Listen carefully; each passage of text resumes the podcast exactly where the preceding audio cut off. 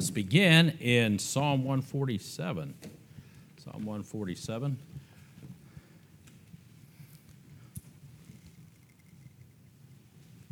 I'll read a few verses from there.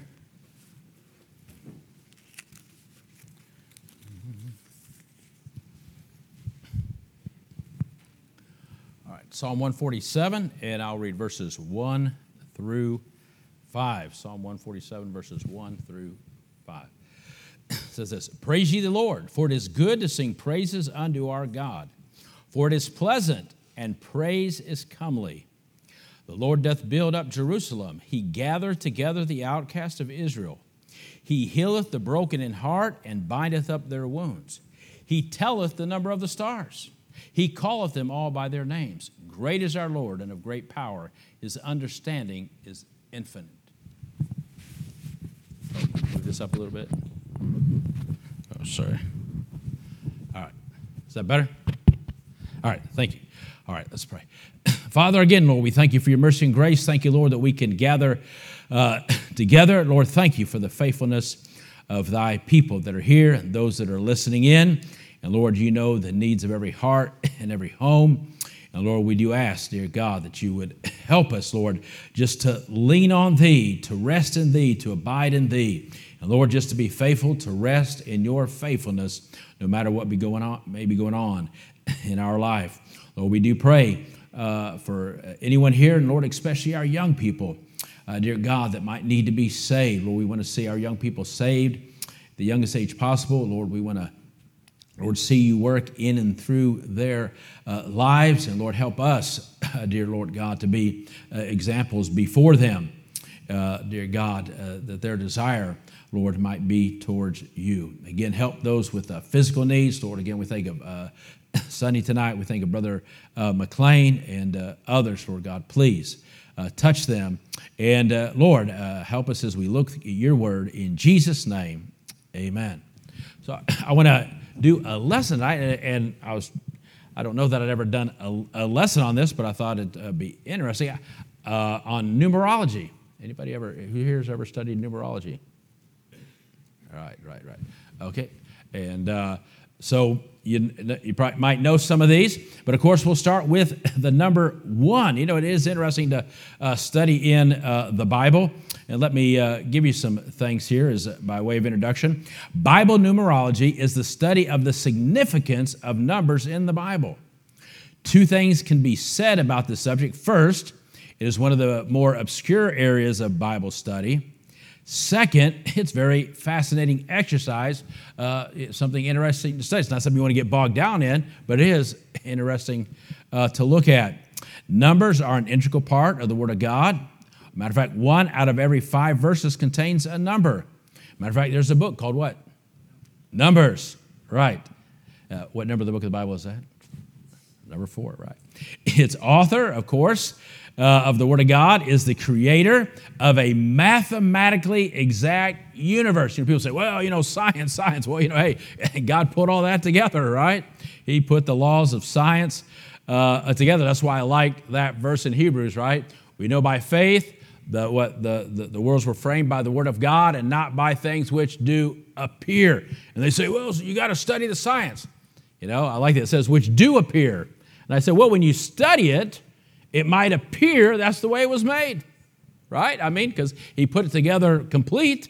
So it might appear that it was made that way. But by faith, we know it wasn't made the way it appeared. You know, when he made it, maybe there are all, all those layers through the earth and, you know, maybe all this going on. So it might appear that way, but by faith, we know that's not how it came to being. He spoke, boom. There, there it was. And it is here. It's again. So God, again, the creator and author of the Word of God, a creator of a mathematically exact universe. I mean, it's amazing. I mean, you know, the clocks out there, they know, I mean, they know where that comet's going to be 100 years from now and uh, where the sun's going to be. I mean, that is amazing that all that uh, uh, stuff out there just moves. Amen? Uh, like a Swiss uh, watch, even, even better. Let me give you uh, some uh, verses about this. What we just looked at uh, these verses, verses 4 and 5 says, He telleth the number of the stars. He calleth them all by their names. That's amazing. Can you imagine when you uh, get to heaven and the Lord sees a few scientists like, uh, yeah, uh, just let me correct you on some of those names out there. That's, that wasn't their name. Okay, so you've been calling them the wrong thing for years. You know, he's going to tell them what their names were. And it says, Great is our Lord and of great power, and his understanding is infinite. But some uh, uh, things from the Word of God that talk about that and about how powerful our God is. Psalm 40, 25 and 26 says this To whom will you liken me? Or shall be my equal, saith the Holy One. Lift up your eyes on high and behold, who hath created these things, that bringeth them out their host by number. He calleth them all by names, by the greatness of his might, for he is strong in power, not one faileth. Of course, this one, but the very hairs of your head are all numbered. And that's easier for some than others. That's all I'm saying. That's all I'm saying. Easier for some than others. Psalm uh, uh, 40, verse 5, right? He's a God of order and not of randomness. The Word of God says this Psalm 40, verse 5 Many, O Lord my God, are thy wonderful works which thou hast done, thy thoughts which are to usward. They cannot be reckoned up in order unto thee. If I would declare and speak of them, they are more than can be numbered. 1 Corinthians 14 40 says, Let all things be done decently and in order. And so we know he created this thing and he gave order to it, right? Or they call it intelligent design. Furthermore, certain numbers are clearly said to have more than a numeric significance. Of course, we think about that number mentioned in Revelation 13 18. Here is wisdom. Let him that hath understanding count the number of the beast, for it is the number of a man, and his number is 603 score and six. And we know there's great significance to that uh, number. But as with all areas of Bible study, Numerics is open to extremes. You've seen people write books on it and all that stuff. People can all, man loves to take things to the extreme, perhaps more so than most. On the one hand, there's the extreme of ignoring any significance of numbers in the Bible, and the other extreme is to assign unwarranted significance to numbers, finding hidden meanings in words and the order of words in Scripture. But the Bible must be its own interpreter, right? Second uh, Peter 1:20, knowing this first, for that no prophecy of the Scripture is of any private interpretation. So the following points should be kept in mind when studying the significance of numbers in the Bible. Let me give you these thoughts. Significance must be determined by usage. From the fruit of the Bible study is a dangerous error to assign numbers a meaning in order to make them unlock the Bible, right? Try and, you know, put something there that's not there. I mean, just, you know, it is interesting to study, but just let it, you know, be what it is. A number does not necessarily have a symbolic or spiritual significance every time it's used in the Bible. Often, the first mention of a number can give insight to any significant meaning it may have, right? You know, there's when you study the Bible, there's what the principle of first mention. So not just in numbers, but almost in anything. If you want to study it, go back to where it's first mentioned in the Bible and understand maybe the context or thought there, and that'll help you as you study that thought through the Word of God. Often the first mention of a number can give insight to any significance, again, that it might have. Once we have, from a sound scriptural basis, determine the significance of any given number, we may cautiously proceed to consider some of the mathematical properties associated with the number. All right? So let's, uh, of course, we'll start with the first number, number one. And anybody know what that might mean? Number one. Oh, just want to. Unity. Or primacy. Primacy. Unity, right. The number one, of course, is indivisible standing alone and in no need of, need of another number. It is exclusive and the source and beginning of all other numbers. So too with God. Deuteronomy uh, 6 4 says, Hear, O Israel, the Lord our God is one Lord. John 10 30 says, I and my Father are one. 1 John 5 7, for there are three that bear record in heaven the Father, the Word, and the Holy Ghost, and these three are one. You see the significance of one. The oneness of God is not a denial of the Trinity, is the ex- to the ex- it is to the exclusion of any other God or Lord. It shows there's only one God. Exodus 20, 30, right? The first commandment, thou shalt have no other gods before me. Genesis 2:24 says this Therefore shall a man leave his father and his mother, and shall cleave unto his wife, and they shall be one flesh. That's very significant, right? In studying about uh, marriage, the oneness. One is a very important number in marriage. Matthew 19:6 Wherefore they are no more twain, but one flesh. What therefore God hath joined together, let no man put asunder. That's very important right? In one, right? These verses here, and there's other verses that speak of the unity of matrimony and a husband and wife being one. So that's the number one is very important when understanding the relationship of husband and wife and uh, the foundation of a uh, family. And uh, let me give you some uh, other verses where it talks about one. In, in the New Testament, Galatians 3.28, there's neither Jew nor Greek, there's neither bond nor free, there's neither male nor female, for you're all one in Christ Jesus. All right? Showing the, the, uh, the, the, unity, right, that God has brought between uh, uh, Jew and uh, Gentile and all others, that in Christ we're all one, we're all the same, we're all equal in Christ. He says in John 10 16, Other sheep have I which are not of this fold, them also will I bring in, right? Talking about Israel and then bringing in the Gentiles, and they shall hear my voice, and there shall be one fold and one shepherd. Amen? He's, uh, right? Uh, uh, God's uh, uh, family is one. And talking about uh, unity in the church, God's desire for unity and oneness in the church. He prayed that and prayed that for his people.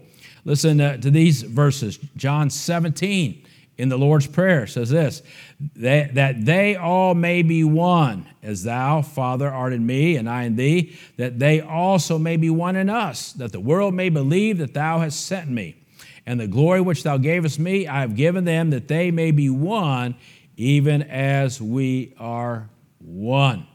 Talking about his people and god wants us to have uh, unity in the church acts 4.32 and the multitude of them that believed were of one heart and of one soul neither said any of them that aught of the things which he possessed was his own but they had all things common right now, they didn't practice communism, they practiced commonism. Amen. They had all things common and they helped one another, which is a, a, a, a good practice in help in the things of God. So we see that one speaks of unity unity with God, right? In the Trinity, there's unity, there's but one God. In a matrimony, husband and wife, God brings them together and they become one. God wants that unity in the home, God wants that unity among the church. So, again, the number one stands for unity, and then look at some verses where it stands for uh, uh, primacy, right? The Bible says this the Lord is the first and the last. There cannot be two first. Isaiah 43:10 says, Ye are my witness, saith the Lord, and my servant whom I have chosen, that you may know and believe and understand that I am, be, I am he. Before me there was no God formed, neither shall there be after me. I know your children ask, you, where did God come from? Well, listen, if, I, if we could answer that, Hey, I, am glad I have a God that I can't explain, right? But I'm, I have a God that I can't completely understand, but I'm glad I have a God that completely understands me. Amen? I'm glad He's bigger than me in all that happens in my life. Isaiah 43 11, I, even I, am the Lord, and beside me there is no Savior. So I'm glad there's one God. I'm glad there's only one Savior. I'm glad there's only one way. Amen. I'm glad there's only one truth. I'm glad He made it uh, uh, uh, uh, simple that we don't have to try and figure out, well, is it this or that? No, it's just this. It's just Him. It's just the gospel. Revelation 1:11 saying, I am the Alpha and Omega, the first and the last. And so we see that he's the first and the last. And man is to seek God first. So when we think about one, there's one God, and He's the one we're supposed to seek, and we're supposed to give Him first place in our life. Matthew 6:33, but seek ye first, right? The kingdom of God His righteousness, and all these things shall be added unto you. And so, uh, what a wonderful uh, thought, what a wonderful thought that is. Some interesting first, right? Of course, the first book of the Bible, Genesis, says, In the beginning, in the beginning, God created the heaven and the earth. The, the Genesis is the seed plot of the Word of God. And most major doctrines of the Bible have their roots in Genesis. Listen to just some of the first that you find in the book of Genesis. Of course, you have the first day, the first man, the first woman. Doesn't mention any other type of people after that, right? You're just a man and just first woman. The first marriage, the first sin, the first promise of a Savior, the first sacrifice, the first birth, the first murder, the first city, the first uh, musician, the first manufactured tools, the first worship, the first flood, and unfortunately, the first drunkard and the first rebellion, the first pilgrim, the first war, and the first mention of love, among many other firsts. The amazing thing that right at the beginning, God mentions uh, all those. God mentions all those things right there, in in the book of Genesis. Now, here's what's interesting: the first question. Who know? Anybody know what the first question is in the Bible? What's the first question found in the Bible? Trivia question. I think it's pretty interesting. First question, we're going to wait. Come on, give a chance. The first question found in the Bible. Yes, Joseph.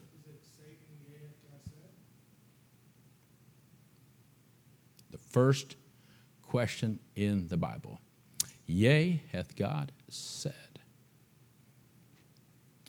Very good one. Somebody else? Where's that found?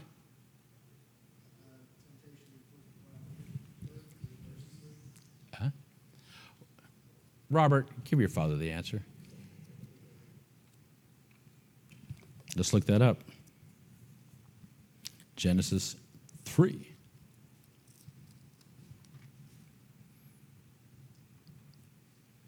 Right, Genesis 3 1. Genesis 3 1. What's the first, oh, that's the first question in the Old Testament. What's the first question in the New Testament?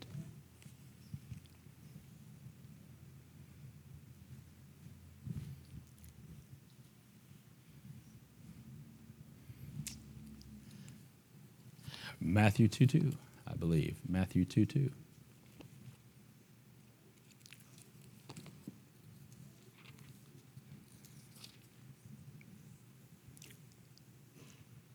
Where is he that is born King of the Jews? For we've seen his star in the east and are come to worship him.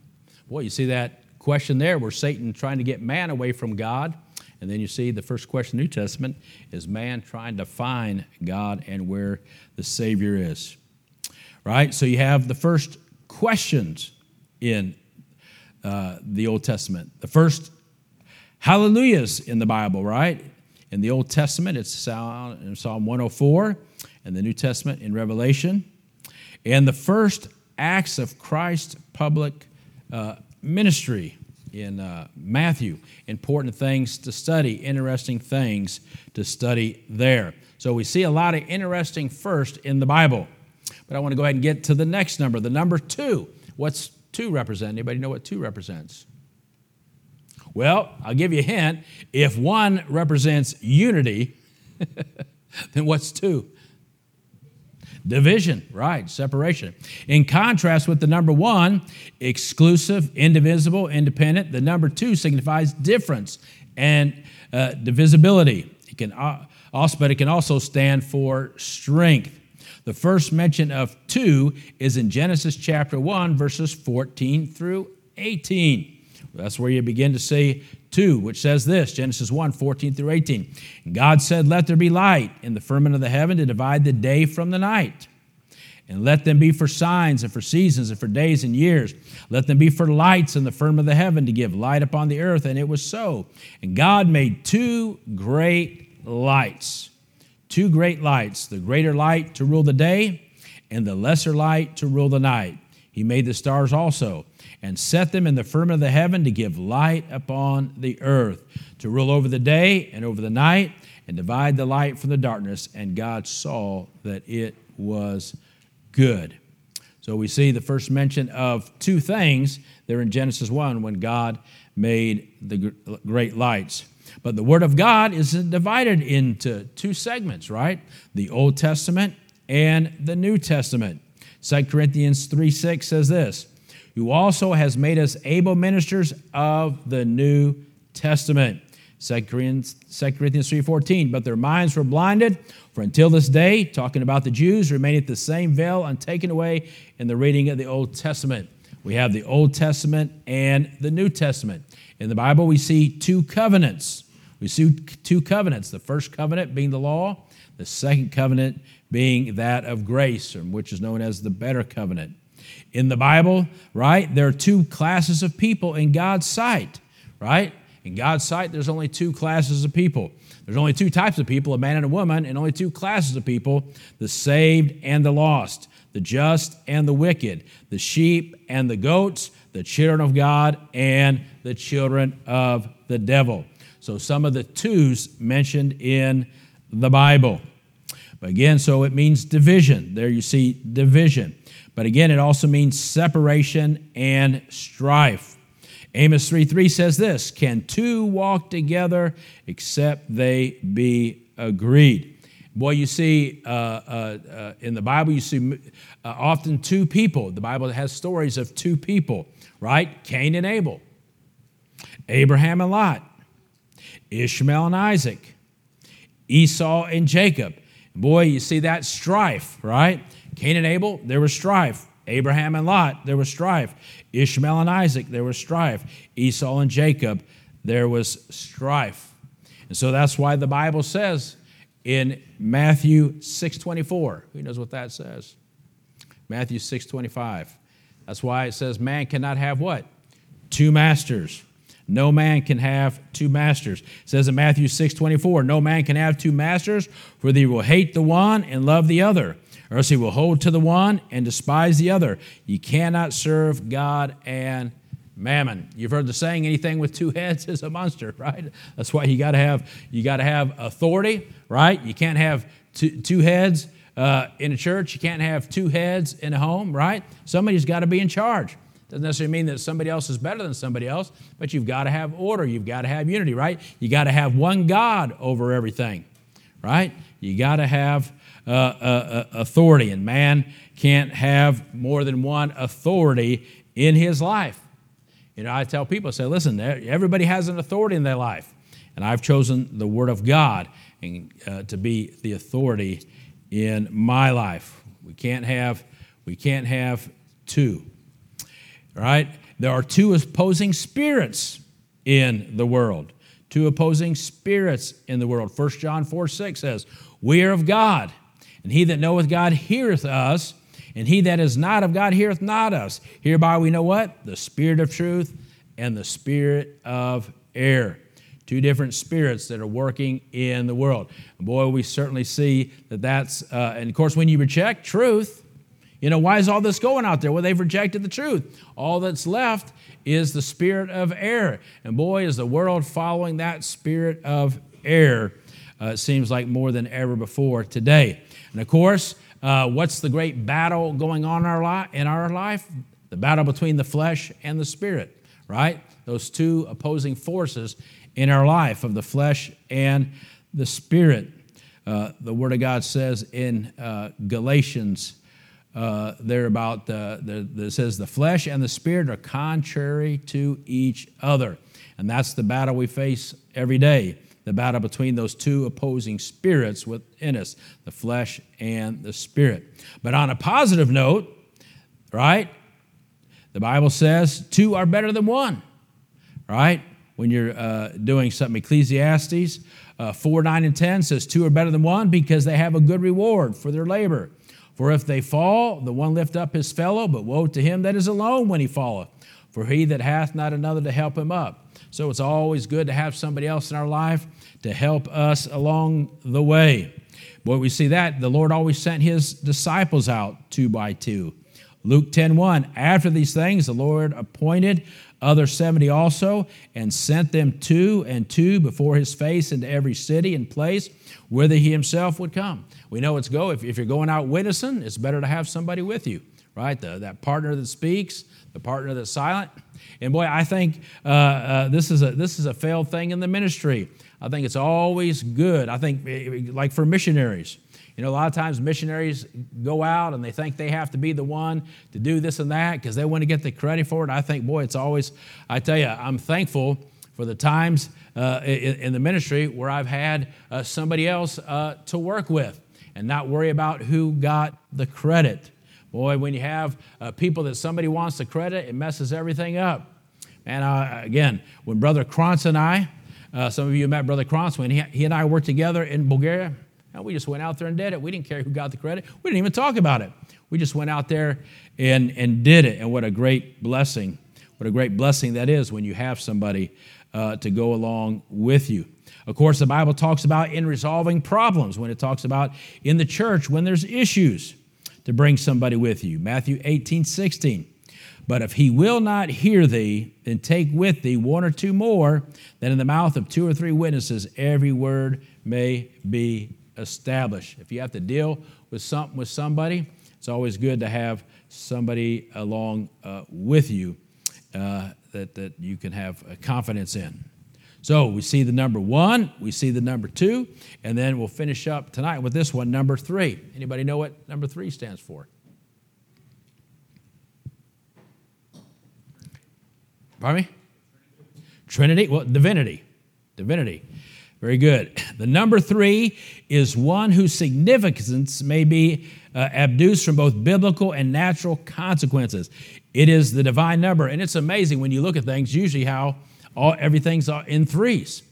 In threes, right? We deal with the, when we think about our world, we think about the sun, the earth, and the moon, right? Those are the main uh, three uh, uh, uh, uh bodies that we deal with. There are three, of course, there's three persons in the Godhead. Matthew 28 19. Go ye therefore and teach all nations, baptize them in the name of the Father, the Son, and the Holy Ghost. And so that's amazing. There's, there's uh, uh, uh, three persons in the Godhead, and about everything that we deal with a lot of time has to deal with in threes. So there's three persons in the Godhead. God dwells where? He dwells in the third heaven. Right? And of course, uh, heaven resounds with what? Three times, holy, holy, holy, right? Thou art a thrice holy God. And of course, Jesus Christ is called Him which is present, Him which was past, and Him which is to come future. The Lord Jesus Christ was tempted three times. It's amazing how many things are threes in the Bible. The Lord Jesus Christ was tempted three times. All right? Uh, Christ raised three people from uh, the dead uh, while, up, while upon the earth. Boy, you, you, know, I tell you, if you you always want to make sure that you invited him to the funeral, amen. When he was on earth, right? Always in, make sure Jesus gets an invitation, right? Make sure he gets that. Did he RSVP? Did he RSVP? Uh, you know, yeah, he RSVP, but he hasn't showed up yet, right? That's what Matthew and Martha said, right? He prayed three times in the garden. Christ was denied what? Three times by Peter. And it was interesting, right? He denied, uh, Peter denied him three times. And then when uh, Jesus uh, confronted him, right, after the resurrection, he what? Three times asked him about loving him. An interesting thought there. And uh, Jesus died what? In the third hour, right? And it was dark for how long? Three hours. Christ rose on the third day. And of course, Christ, right, has three offices. What are they? What are Christ's three offices? What are Christ's three offices? Prophet, priest, and king. Yes, three offices. Now, here's something that I thought was interesting. The Lord Jesus Christ, right? We know, he, we know him as the shepherd, but do you know that he's called three kinds of a shepherd? I think these are interesting. Let, let, let me give you these, these verses. Jesus Christ is called three kinds of a shepherd. Notice John 10 11. John 10 11. Let's see. Somebody read John 10 11. Joseph, will you look up John 10 11, please? Uh, uh, Lester, do you mind looking up Hebrews 13 20? And Brother Wood, would you do 1 Peter 5 4? So, John 10 11.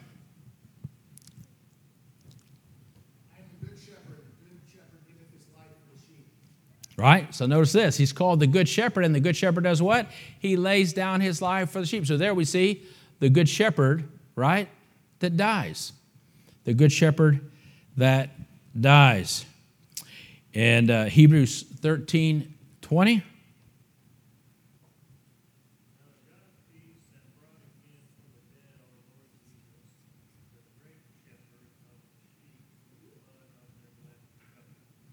So we see the good shepherd that died.